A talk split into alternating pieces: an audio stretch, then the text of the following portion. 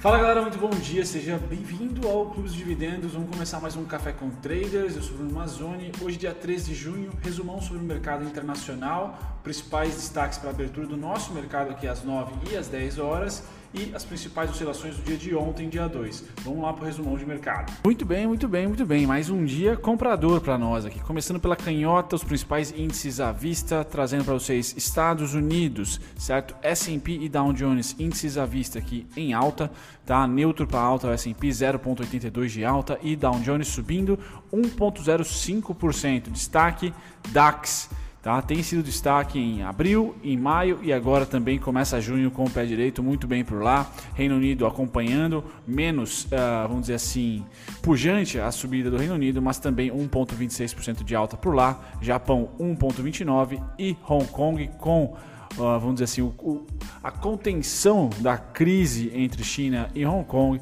sobe 1,37. Principal centro financeiro ali que liga China ao mundo ocidental, sem dúvida nenhuma, importante driver. Hoje também subindo no seu mercado de médio e longo prazo, mercado de ações à vista. Passando agora para a direita aqui, os futuros de petróleo, galera. Mais um dia forte para o petróleo, embora vocês estejam vendo aqui a variação overnight aqui dando 0,74 negativo para o petróleo, ele negocia 39 dólares, beijando os 40 dólares. O bruto já subiu de 36,79, tá certo? Uma variação neutra de 0,05% de baixa, porém, Brent acima de 35, por, 35 eh, dólares é o melhor dos mundos para nós, principalmente se tratando de um cenário de 2020, onde a gente viu esse petróleo negativar no WTI e chegar para abaixo de 20 dólares nesse Brent. Então é uma subida absurda, mostrando uma ineficiência clara do mercado em precificar a commodity, porém, ineficiência não, um pouco importa para nós agora que somos traders, investidores de bolsa de valores, o que importa é ver na telinha esse número aqui acima de 30 dólares, acima de 35 já começa a ficar ótimo, acima de 40 então é rojão para cima, porque sim, a nossa bolsa tem um grande volume financeiro nas principais uh, blue chips que são de óleo, que é Petrobras, e minério de ferro, como eu vou passar para vocês agora, a notícia é melhor ainda. Então, minério de ferro já nos contratos futuros subindo acima de 100 dólares, 100,67, alta de 1,52.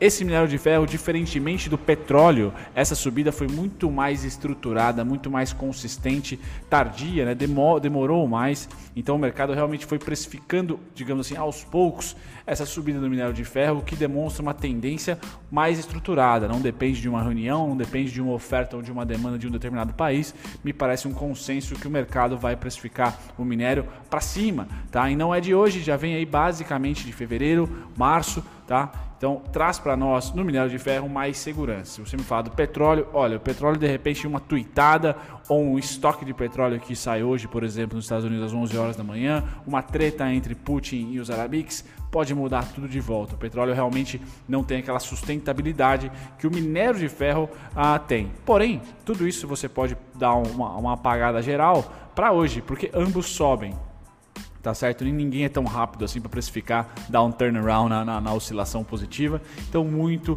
provavelmente nossa bolsa continua forte, o Ibov aqui continua forte, principalmente puxada aí pela, pelo setor de commodities, destaque para minério de ferro e petróleo. Tá? Ouro cai 0,55 hoje, tá? são os dois destaques nos metais. Passando para os agrícolas, outro dia contente aqui para os agrícolas, a não ser o café que está neutro aqui, 0,10% de queda. O algodão sobe 0,50%, soja 0,40% de alta, trigo 0,64% tá? e o açúcar 2%. Parece que deixou os 10 centavos para lá e o açúcar subindo. Então, todas essas commodities de grãos aqui favorecem e algodão favorecem o Brasil sem dúvida nenhuma, a não ser trigo aqui que a gente importa bem. Tá? Principalmente dos hermanos, tá? Milho hoje é o único patinho feio, 0,46 de queda, tá? Mas aqui o cenário das commodities, incluindo petróleo, minério e também grãos, por enquanto positivo para o dia de hoje, hoje é dia 3. Agora vamos para a proteína animal.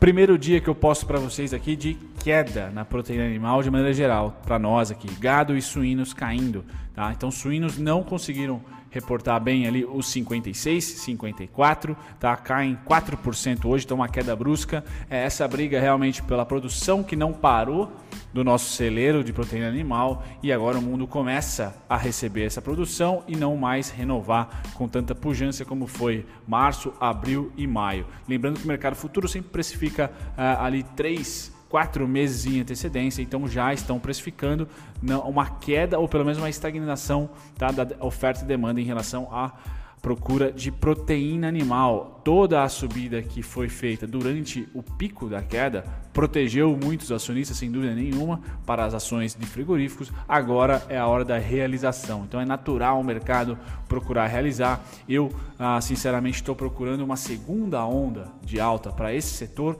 mas não no momento, ainda não, porque as ações já estão em topos históricos ou pelo menos já romperam o topo no price action, né? Romper o topo pré-crise. Então é um momento único para essas ações, bem como commodities e materiais básicos, a maioria delas, tá? É um momento de espera ou quem é investidor simplesmente e comprou na crise está se dando muito bem, mas no momento não é assim um belo uh, mês para olhar gráfico para elas, que provavelmente vai ficar ou lateral ou cair e realizar um pouquinho da compra do primeiro tri de 2020. Futuros em gado em pé também caem forte aqui. Então um dia negativo para as commodities de proteína animal. Falando para você agora, day trader ou que gosta de ver a abertura do mercado futuro brasileiro, né, a BMF, nós temos sim um dia sustentado de alta nos mercados, principalmente norte-americanos. Então, o driver passa de Hong Kong para Trump, ou seja, continua no Trump, tá certo? Mas agora num problema social uh, e possivelmente político, tá, que está rolando nos Estados Unidos, protestos, tá certo? Black Lives Matter e várias outras tá? cujo qual eu apoio sem dúvida nenhuma, mas esse problema não é visto pelo mercado como uma ameaça, porque ele ainda não atinge o capital político do Trump. Tá? Não atinge de maneira pela qual o mercado precifique negativo. Tá? Por quê? Injeção de crédito nos mercados acionários, Trump com, com todo o, o, lobby, vamos dizer assim, financeiro dos Estados Unidos a seu favor, agora tem um, um problema de insuficiência popular. Tá? As negociatas, vocês não tenham dúvidas, com Biden e com Trump já se iniciaram. Tá? E o inimigo que era Hong Kong barra China, o Trump meio que perdeu no curtíssimo prazo e passou a ser os antifas, passou a ser a, a ordem e a lei. Tá? Então isso, esse jogo político beneficia Trump porque ele gosta de, de, de confronto, porém, se continuar, como eu comentei no café, da, café de ontem, pode interferir no capital político do Trump. E isso pode refletir, ah, deve refletir, perdão, na bolsa. Tá? Deve refletir na bolsa. Não acredito que o Wall Street ah, ficaria contente com uma mudança de cadeiras na presidência, tá certo? Não acredito. Portanto, ah, por enquanto ainda não atinge os mercados norte-americanos subindo hoje, S&P 0,57, Nasdaq 0,34 e Dow Jones 0,72, mercados futuros subindo por lá, o que impulsionam ainda mais o nosso, favorece ainda mais para um dia de uh, manutenção do Ibov, para dizer o mais pessimista, se não continuação da subida. Tá certo? Então é importante a enxergar por aqui dessa maneira. Japão 0,38, DAX 2,68, grande destaque ainda, tá certo? Ibovespa fechando ontem, né? Fechamento de ontem, futuro 2,69 de alta. Partimos para os juros, galera. Compra forte nos juros, tá? Principalmente aqui entre o dia 1 e o dia 2, tá? Compra bastante forte. Tá, o contrato aí de junho se fortalecendo como comprador. Isso é importante para dizer que talvez o dólar tenha chegado no seu pico. Tá? Vai encontrar probleminhas se os investidores estão comprando juros. É, não digo que é batata, porque tudo é novo em 2020, mas provavelmente é, deve sinalizar uma queda do dólar. Tá? Juros subindo, queda do dólar. E o dólar aqui mostra essa, essa perda de força, tá? um movimento até parecido com o mini índice. É o que o mini índice fez. Por enquanto, ainda saldo positivo. Lembrando que abriu um novo contrato agora, dia 1 de junho. Vamos ver como que essa abertura, essa rolagem vai se dar. Mas por enquanto, vendedor. Tá? Saldo vendedor para o dólar no fechamento de maio. Uh, o fechamento de maio, perdão, foi positivo, mas a variação, as variações dos últimos dias vendedoras. Juro sobe, dólar cai, por enquanto confirmando essa, esse mecanismo econômico. Tá? Aqui a gente passa para o índice futuro, vendas, só que diminuição das vendas. Então a gente começa a ver tá, uma retomada aqui de compras no nosso contrato futuro. Tá? Lembrando, eles estão tentando não tomar trolha no contrato futuro, os gringos estão perdendo dinheiro no contrato futuro, porque sobe o índice Bovespa, tá? o Infut, enquanto eles estão com saldo vendedor. Tá? O contrato futuro vence dia 15 de junho agora, e eles ainda estão com saldo vendedor. Tá? Não viraram a mão para compra. Então essa subida no curtíssimo prazo veio sem fluxo gringo, tanto do mercado futuro quanto do mercado à vista. Tá? O mercado à vista eles voltam a vender, tá? Então o que eu gostaria de ver é o contrário, não o verdinho indo para baixo e o pretinho indo para cima. Eu gostaria de ver o que? O preço do Ibov caindo, tá? Enquanto o fluxo do gringo subindo. É isso que eu gostaria de ver. Assim, é, esse cruzamento seria muito bom, tá?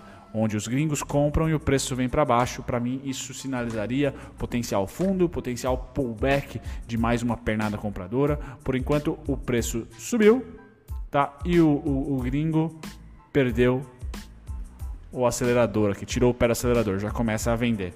Tá? Então, saldo bem negativo, tá certo? Aqui nós temos o, o fechamento do mês de maio uh, dia 29 aqui como última atualização. Um delay da B3, mas a gente tem esse intuito. Ó, o índice já subiu bastante, enquanto os gringos, por volta aqui dos 84, 85, já realizaram ou pararam de comprar, tá certo? Já ficaram flat, enquanto o Ibov deu mais uma pernada de alta e outra aqui, tá? E continua dando, já está aqui na quase na 90 mil certo? Então é importante ver que o gringo não acompanhou. Isso traz para mim três pulgas atrás da orelha, tá? E melhores oportunidades em stock picking e não ainda em Bova 11, por exemplo. Tá? Posso estar redondamente enganada, mas ainda não acredito no índice Bovespa como um global. Acredito em stock picking, em ações específicas dentro do índice. Legal, feito isso, a gente passa para o calendário. O mais importante do calendário para hoje é o petróleo. Se você é nerd, gosta de enxergar petróleo, tá? tem os estoques gringos, principalmente norte-americano. Esse cara aqui move preços. Tá? Se tiver abaixo, o estoque estiver acabando por lá, não tenha dúvida que o petróleo, o preço vai ser pressionado para cima, porque a ideia que o mercado tem é que o tio Sam vai começar a comprar mais barris, tá certo? Barris, melhor dizendo, assassinando português aqui. Pois bem, essa é a única notícia interessante.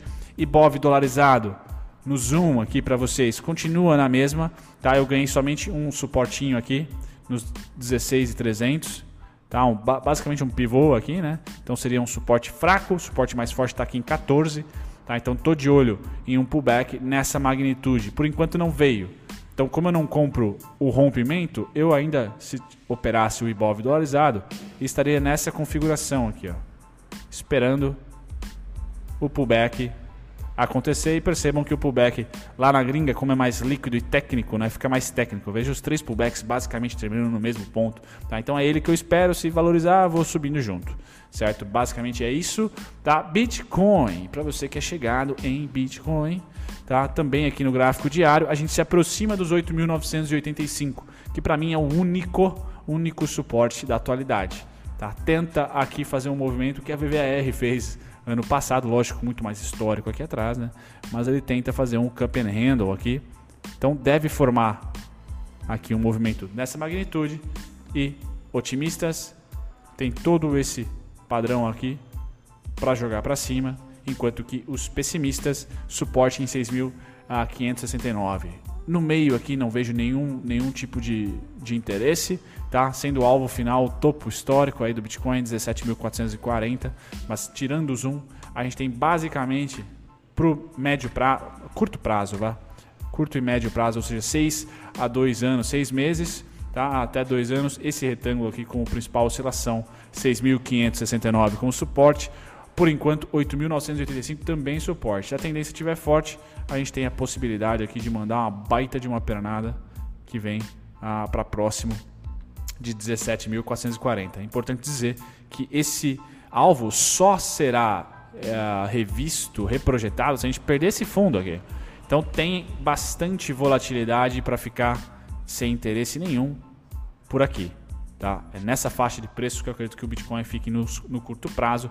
Para você aí que tem ele ah, esperando alguma rentabilidade para 2020, vai ser difícil, a não ser que mude aí alguma estrutura, alguma notícia, alguma utilização, enfim. É um mercado bem menos regulado ou desregulado totalmente, então é difícil prever fluxo, tá? Não sei quem entra, quem sai.